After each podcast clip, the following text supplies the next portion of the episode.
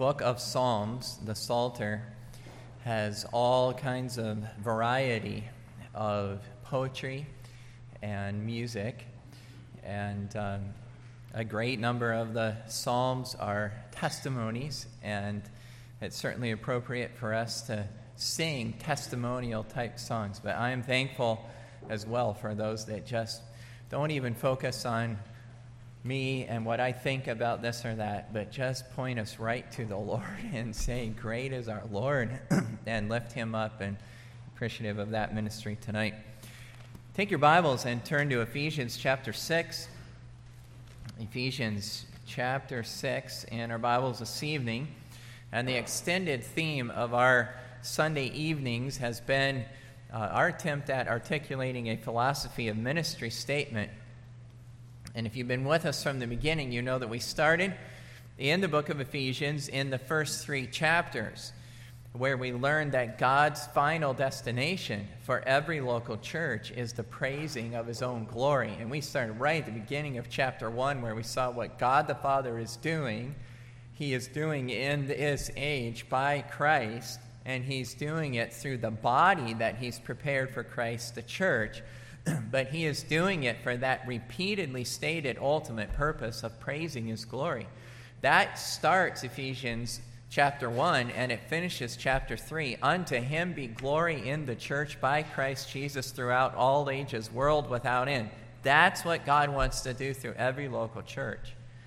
Then, chapter 4, as you know, begins with exhorting us to conduct, walking in a way that contributes to the fulfilling of that calling, walk worthy of that vocation. So, conduct that is contributing to the glory of God, the fulfilling of our calling. Now, we are still in that broader section when we get to activities that call for and will require a yielding to the influence of the Holy Spirit. You can look back at chapter 5 if you're in chapter 6 and verse number 18.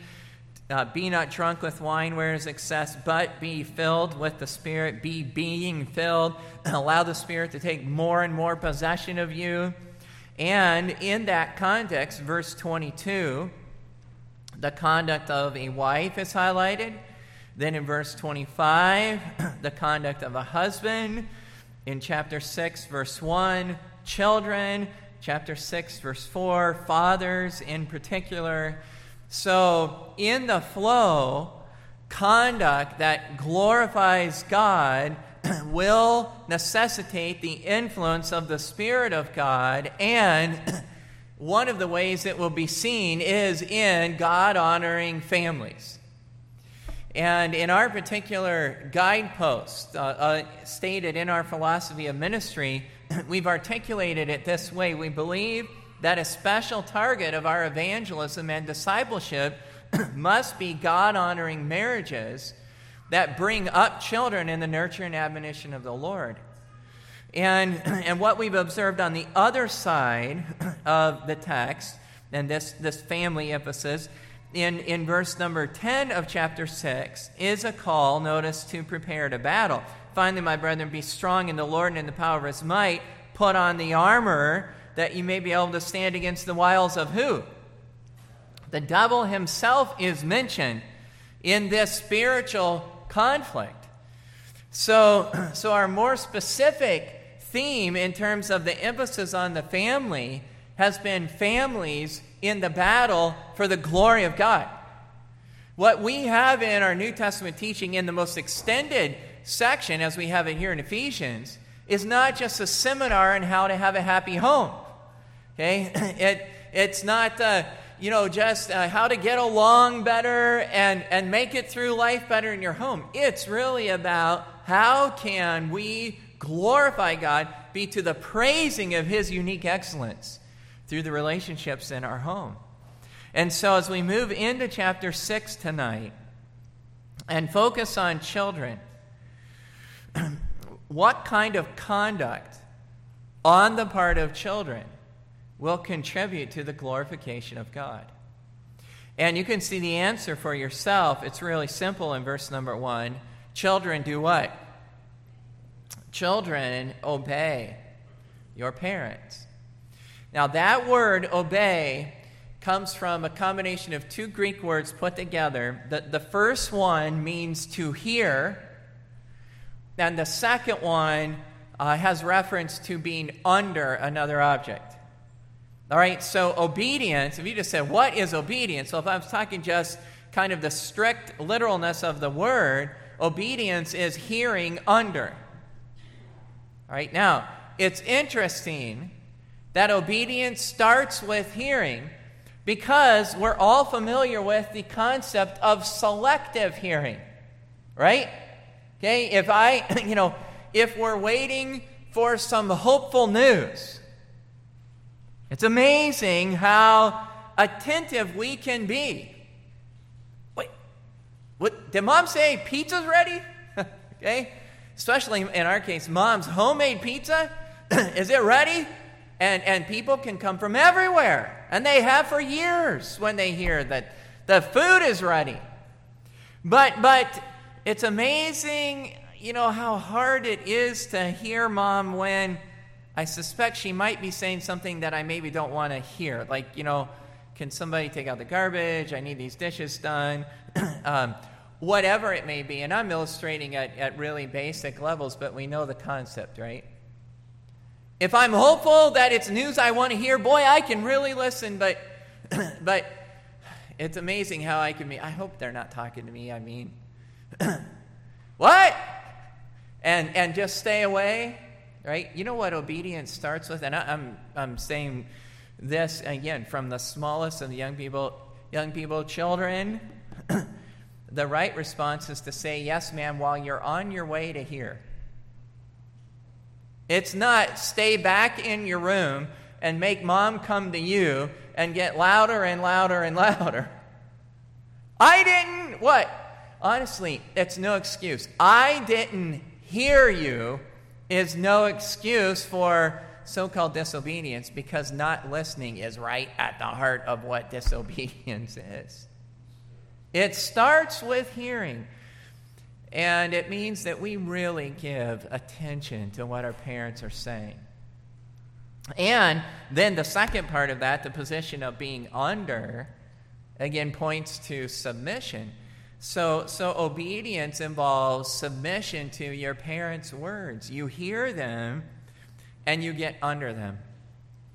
And I wasn't sure if I'd settle into this tonight, but I ended up coming back, and, and sometimes we just need uh, to have some foundations pointed to. And I want to remind us that when God created this universe, He ordained that submission to authority be interwoven into every realm of life.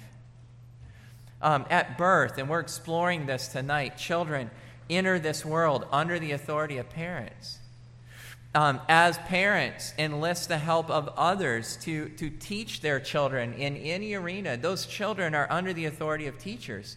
Uh, Galatians chapter 4, you don't need to turn to any of these in this section, but, but the Apostle Paul said that, that the heir, as long as he is a child, differeth nothing from a servant, though he be Lord of all, but is under governors and tutors until the time appointed of a father. Parents enlist the help of others in the education of our children and as they delegate that authority, children come under the authority of those teachers. When a, when a woman uh, marries, there's a transfer of authority under her husband. But right here in Ephesians 5, wives, submit yourselves unto your own husbands as unto the Lord. and of course, men aren't off the hook because they must submit to bosses or managers or a supervisor in terms of their occupation. Servants, be subject to your masters with all fear, 1 Peter 2.18. And all of us are under civil authority. Three times in Romans chapter 14, civil leaders are described as the ministers of God. All believers, in particular, are under the authority of church leadership. And it really is remarkable that the Bible uses this very expression. Hebrews 13 17 says, Obey them that have the rule over you and submit for yourselves, for they watch for your souls. There is a submission even to church leadership, those that are watching for your souls.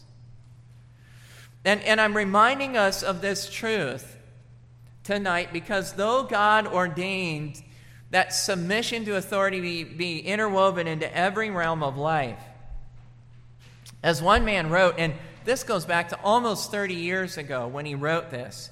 He said, and I'm quoting, We are living in a society in which obedience is profoundly countercultural.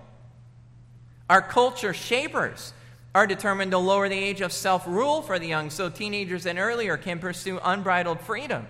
The vast majority of society's restraints are viewed as assaults on individual freedom. Obedience in the mind of the popular culture suggests mindless conformity. The problem is further inflamed by many television sitcoms that portray parents as dull witted incompetents and their children as dispensers of logic and good sense. Of course, as we know, he said, I remind you, he's saying this 30 years ago. Society is paying the piper, and thus in some schools, teachers have found simply that they cannot teach. Yes, in our society, obedience is almost profoundly countercultural. But this matter of authority structure is not just a fact of our human race, but it's present in the angelic realm as well. Michael is described in Jude 9 as an archangel. And there are other ranks of angels. Even earlier here in Ephesians in chapter 2, there are principalities and powers in heavenly places. So there are, there are ranks of angels. Okay? And brethren, even within the Godhead, as Romans 1 uses that, within the Trinity as we refer to it today, there is an authority structure.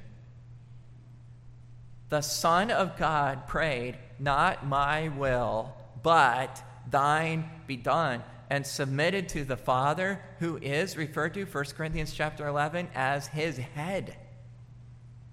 The head of christ is god. Brethren there is one personage without an authority over him and that is god the father. And and the mess we are under at this very time. And you if you said pastor what mess are you talking about? Pick one. Just pick one. But the mess we are in at this very time involves one of the angels that God created saying in his heart, I will, I will, I will. And the totality of all of those statements, Isaiah 14, is I will have his position. And the devil has been executing a campaign ever since to compel others to join him in his rebellion and attempted overthrow of God. And we could trace it out much further, but he has been so successful that the prophet Isaiah could write, All we like sheep have gone astray. We have turned everyone to what? We have turned everyone to his own way. Now, like the problem that any of us have with submission to any authority is the tendency of our own depraved nature to pursue my own way. There is a way that seems right unto a man, and that's the way we've gone. And, brethren, this pursuit of my own way is really the fundamental sin that every man must repent of. All other sins are an expression of this one. It, it, rebellion, disrespect, disregard of earthly authority figures, whether we're talking parents or teachers or husbands or bosses or civil servants or, or spiritual leaders, they're all sins. All of them. But like all other sins, they're expressions of this fundamental one that is, living my life my way. And those who persist in refusing to submit to authority, don't escape it. And I want to say that again. You can persist in refusing to submit to authority, but you don't escape it. Even in this life, you end up in behind jail bars. And uh, brethren, I'm saying this on the authority of the Word of God, not just trying to be provocative tonight, but if you refuse to submit to God's authority, you'll end up in hell in the life to come. You can resist authority, but you cannot escape it. God has interwoven it in every realm of life. Now, children, what is clear in the scripture is that the primary figure God has delegated authority over you to is to your parents, and that's the place He wants you to learn it first. And I'm not going to have us go back through or turn back to the Ten Commandments tonight because I think we can walk through them, make a couple observations. But right here, Paul says, Children, obey your parents in the Lord, for this is right. Honor your father and mother, which is the first what? First commandment. All right? He's hearkening back to which commandment? Do we remember which one it is? Of the Ten Commandments, it is the fifth commandment. All right? Exodus 31 verse 18 talks about Ten Commandments written by the finger of God on two tables of stone. And there are about 15 references to two tables in those Ten Commandments. And, and it's very clear to see a distinction of emphasis. So if you kind of think back through with me, the first commandment says, Thou shalt have what? Thou shalt have no other God. So that commandment is specifying Jehovah God as the one object of our worship. The second commandment says no what? No, no graven images or making of any likeness of anything. That is, a, that is a reference to the means that we use to, to worship Him. We're not to worship Him through things that can be manipulated with our hands and through figures. We're to worship Him through the attributes He's declared Himself to be in His Word. So the first commandment is the, the proper object, which is Jehovah God, the means we use to worship Him. The third commandment calls for a certain manner Thou shalt not take the name of the Lord thy God in what? In vain. And the flip side of that is if we're not worshiping him in a light, common, flippant manner, we are worshiping him in what kind of manner? In a reverent manner. So the one right object, right? The means to worship the right object the, the, the manner and the spirit with which we worship Him. And even in the fourth commandment, it has a reference to a specific time to worship Him. And worship should be daily, but God calls on His people to set aside a day out of every seven to worship Him. Those are all specifically Godward. If I pick up on the other side of Commandment 5 at Commandment 6, there's a clear change to our relationship to other men. For instance, in Commandment 6, we're not to do what to men? We're not to murder them. And Commandment 7, we're not to commit adultery against them. And Commandment 8, to steal from them or lie to them or to covet what they possess. You can see that, that there is a change in that. All right? But the fifth commandment comes right after the four that are specifically Godward and the five that are specifically related to man. So, which one is, is the fifth one a part of? Which of the two tables? And actually, there's debate about that. That is, if you picked up uh, commentaries and read them, the, the commandment to honor your father and mother, I, I have one here. I, I printed out his whole statement. He said, personally, we incline decidedly to the former, the first table. Because he says, parents stand to us in the place of God while we're young. Because in the scripture, parents are never regarded as our neighbors on an equality. Because each of the first five commandments contain uh, the phrase, the Lord thy God, which is not found in the remaining five. So he, he gives that argument. And I actually did not do a tally. I, I actually think that a majority tend to regard it as part of the second table, but they all talk about the transitional nature, right?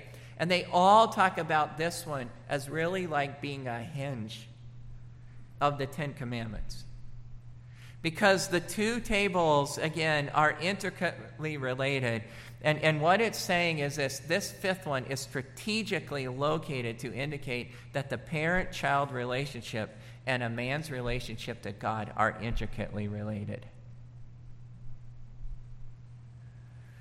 You, you cannot be right with God and not be right with your parents. They go together. And this one is right at that bridge to talk about a man's relationship to God and man's relationship to other people. Anyone that is not right with the earthly authority God has ordained in your life is not right with God. And in addition to all of that, and I know I'm underscoring it here, but another witness of the Ten Commandments to just how central this matter is of our parents is just the whole, the whole pattern of the way that the Ten Commandments address certain arenas. For instance, and we were there in the Sermon on the Mount today. In the sixth commandment, the sixth commandment declares, Thou shalt not, say it again with me, thou shalt not what? Okay, thou shalt not murder. Okay? But Jesus said, not only is murder forbidden, but the entertaining of certain angry thoughts, right? And the uttering of certain insulting words. That's also forbidden. Okay? In the seventh commandment, the seventh commandment says, Thou shalt not what? Commit adultery. Okay? But Jesus goes on to say, But I'm saying that you can violate that by the, the way you look, looking with a lustful intent. All right? But, but what that is, what the way the Ten Commandments treat this is that they tend to go right to the apex. Okay? Everything else is, is under the surface, and angry thoughts and insulting words actually, if you let that brew in your heart, it can lead to what? Murder. Okay? Looking and touching can trigger the trap and actually lead to what? Lead ultimately to adultery. All right, brethren, in the same way, it is sin against God to disobey any properly delegated authority figure in our lives. But if you want to talk about sinning against authority, the greatest sin in this arena for anyone is for a child to disobey the words of their mother and father in the home to which God has placed them. So, children, conduct on your part begins with obedience to your parents. And I do want you to notice the position in which we're to obey our parents. Look again at verse 1. Children, obey your parents in what? In the Lord. Now, this is a reference to the child's relationship to the Lord. Right? This is something that is specific to Christian children when a child is very young and, and properly disciplined, they can learn to obey on account of a wholesome sense of the fear of consequences. Unsaved children can be taught the need for and appropriateness of obeying their parents. I, I mentioned to somebody last week, um, sorry, Samuel uh, to use a Samuel illustration. I, I, I, mean, the other kids weren't around, but my wife, grandparents could all testify. Samuel was by far our just worst. I mean, he was the nastiest, most disobedient, the biggest attitude, and um, the worst day of the week was Sunday. And of course, at the time, you know, we're church planting missionaries in Nova Scotia. we really didn't have a nursery for in the early days, and my wife is there with with three kids, and and the oldest is just being a royal pain, Sunday after Sunday. And Karen gives me the full report, and um, and so I go to Samuel. He's already in bed, and I go to spend some time with him, and and um, and we are going to have some discipline for the accumulation of the day that daddy hadn't been able to get to. And, and somewhere I just said, Samuel, I, you know what? I mean, sin is sin, but on Sunday, of all days, you're, it's the worst. And I, I just said, I just wonder if the devil even isn't using you to distract mom and others. And so we, we had the appropriate discipline, and, and Karen came in to say goodnight to him. And Karen said, So what did daddy say? and she has it written down in a journal because it was so classic. Samuel said, Daddy said he's going to spank the devil out of me. well, that wasn't an exact quote of what Daddy said. And I, I've said before, I wish it was that easy that that could happen.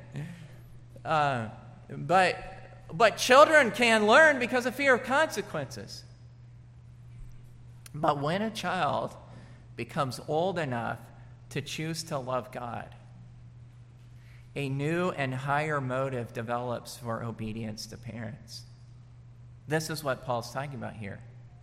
One evidence of their choosing God for themselves, one evidence of their being in union with Christ and fellowship with Him is that they have a growing desire to obey mom and dad because it's the will of God and it's the pleasure of God, and they want to please God.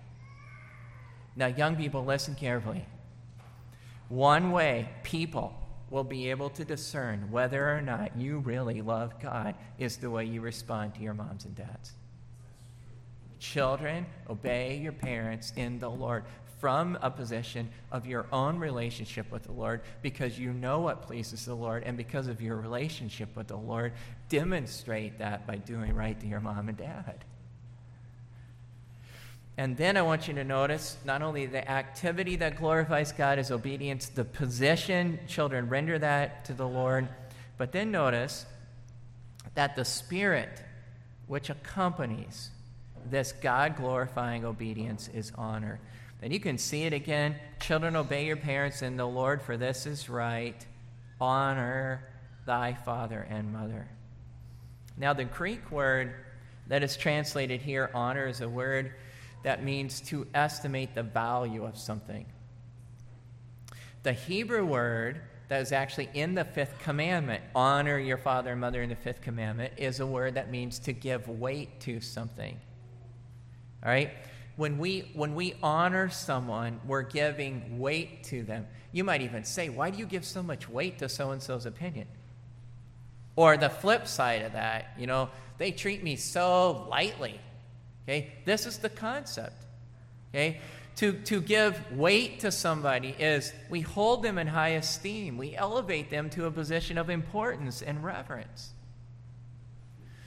And the Bible is clear, young people, that honor can actually be seen even in just our, our gestures, okay, our, our nonverbals. This is the attitude that was displayed by Joseph when he was second in command in Egypt. you can go back and read. Everybody except for Pharaoh bowed to Joseph. But when Joseph's old dad arrived in Egypt, Joseph bowed to Jacob. It's the attitude displayed by King Solomon. 1 Kings chapter 2 and verse 19. He didn't bow to anybody. But 1 Kings 19, listen, the, the irony of this is just is amazing. Solomon got off his throne because his mother walked in. And the king got off his throne to bow to his mother. Reverence can be seen in our gestures. Reverence can be seen certainly and, and displayed in our words. Of the virtuous woman, her children rise up and call her blessed. But there is a severe penalty in the law for those who flagrantly violated this admission this admonition. Exodus 21 and verse 17 says, He that curseth his father or mother shall be surely put to death. Leviticus 20 and verse 9, and, th- and this one really stands out to me. It says, For everyone that curseth his father or his mother shall surely be put to death. And then it goes on to say, He hath cursed his father or his mother, his blood shall be upon him. So if you if you hear that, you say, You cursed your father or mother, you shall be put to death. Man, what's the rationale for that? The rationale is you cursed your father and mother. Your blood's on you. It's like, what else do you need? It's like so shocking. You shouldn't need any other rationale. A kid cursed his mom and his dad. That's enough. Proverbs 20 and verse 20 Whoso curseth his father or his mother, his lamp shall be put out in obscure darkness. So, so it can be seen in our gestures, it'll be seen in our words, heard in our words. And it's interesting. that you can actually even just see it in the look, in the look of the eye. Proverbs 30 and verse 17 says, The eye that mocks at his father and despiseth to obey his mother, the ravens of the valley shall pick it out, and the young eagles shall eat it. The eye. You can actually see reverence in the eye, or you can see taking lightly in the eyes. So, conduct that glorifies God in reference to parents involves reverential gestures, reverential words, reverential looks. And I trust, young people, that we're actually taking some inventory tonight. How am I doing at hearing? How am I doing at, at getting under what I hear? What, what is my response communicating about my relationship to the Lord? Am I communicating honor and am I communicating reverence? Now, if you struggle in this arena, you do want to remember that God gives extra incentive. And I don't know how else to say that, but I mean, Paul even refers to it right here, right? Look at what he says again in verse 2 Honor thy father and mother, which is the first commandment with what? Promise. And here's part of the extra incentive that it may be well with thee, that thou mayest live long on the earth. And, and he's referring back there to, again, the fifth commandment, which did state an extra promise.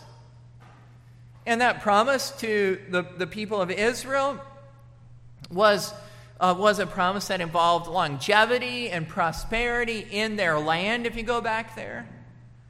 And, and the well being of a New Testament believer and the New Testament church isn't something physical and material.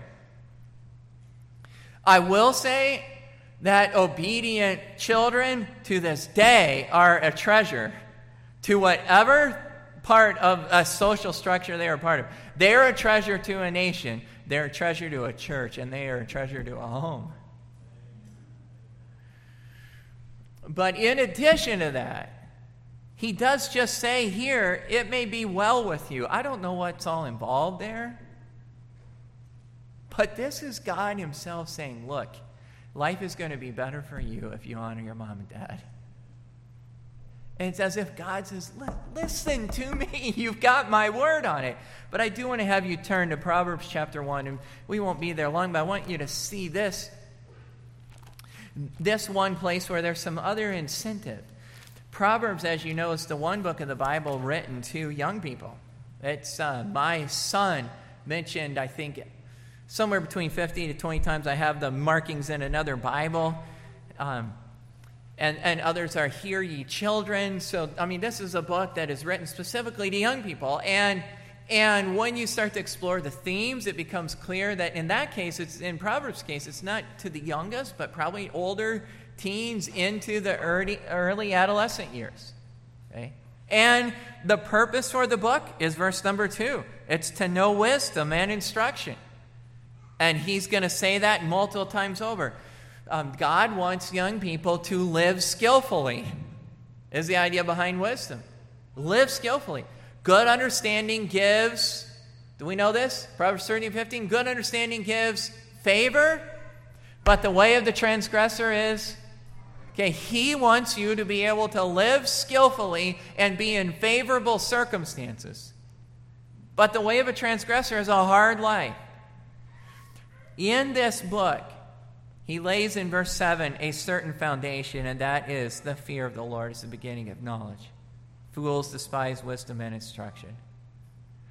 But upon that foundation, the first direct exhortation in a book to young people about how to live skillfully and reap favorable circumstances is verse 8. Look at it. My son, interesting, do what? Hear the instruction of thy father, and forsake not the what? Any of you have moms that lay down the law. okay? Hear your dad. Really listen attentively. and get under the law of your mom. All right? And that's not easy. It's not easy for anybody, right? Every adult in here can say it's not easy, for us either. Okay, to have anyone lay down the law to us, that's not easy.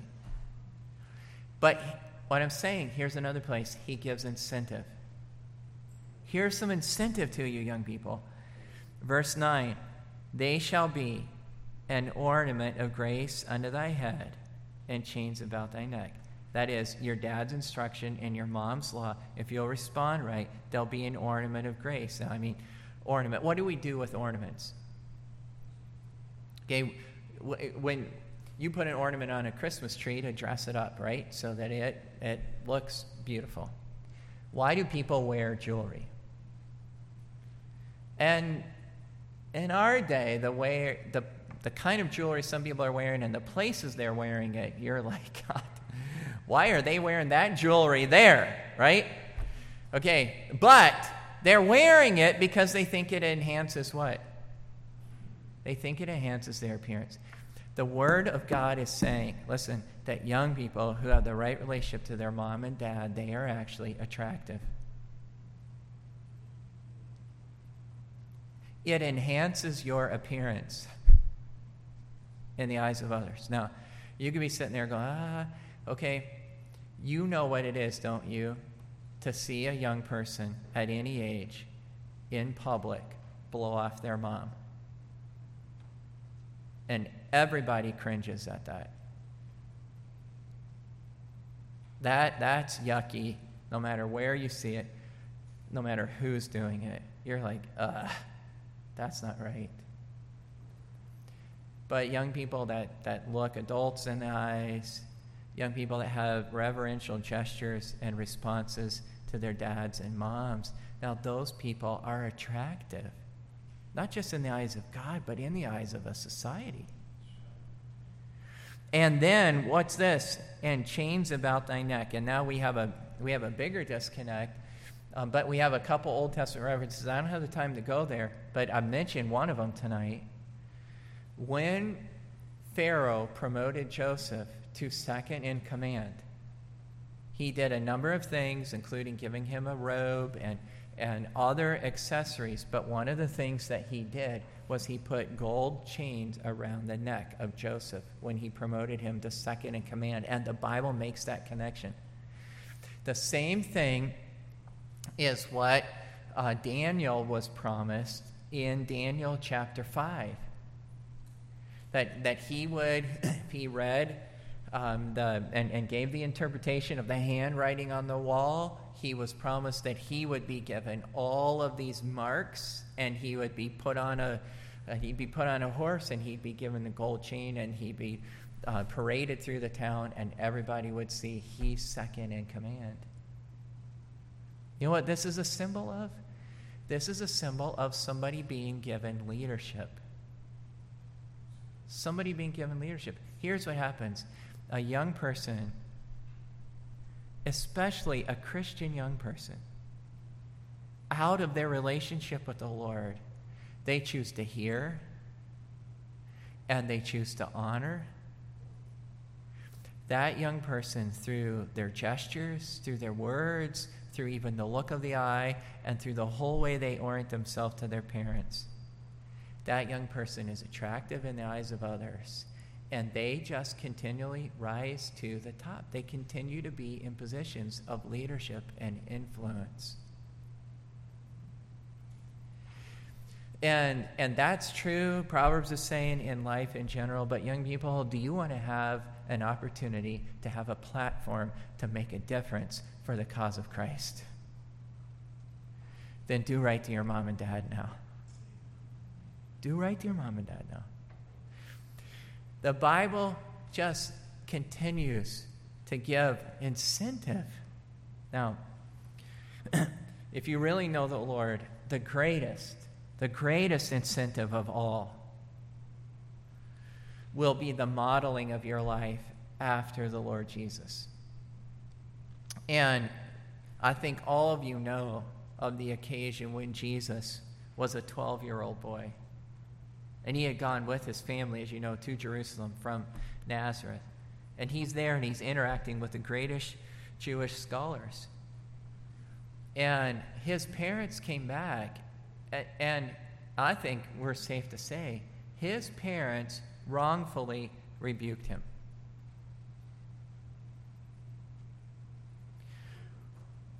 But even though his parents were limited by the consequences of human finiteness and even human what? Even human sinfulness. And, and I, want, I want to have you think about this. I mean, I think as parents, tender parents here, we want and, and would be so pleased and thrilled to see our children grow beyond us in terms of a life that is conformed to Christ and reflects Him. Sometimes that does really happen early. I mean, I, I have, when I was a youth pastor of a couple hundred teens, I could point to a number of them that were more spiritually mature than their parents. And sometimes some of the things their parents said to them or the ways their parents handled them. I mean, I like just behind closed door in my own heart, I wanted to go deal with those parents. You turkeys. Do you know how hard you're making it on these kids? But you know what I kept saying every time, even when even when I was thinking, I can't believe that, Dad. What I kept saying, not just because I had to say it, but because it was right, I kept saying to young people, trust God to work through your dad. Trust God and do right with your mom. Trust God. Now, listen, there has never been a bigger gap in any of our lives, and there never will be, than the gap there was between the Lord Jesus, even when he was 12, and his sinful parents. He had no sin, and there was no finiteness in him. And his parents could miss it. And in this case, they issued a form of rebuke where they kind of missed it. But what did he do?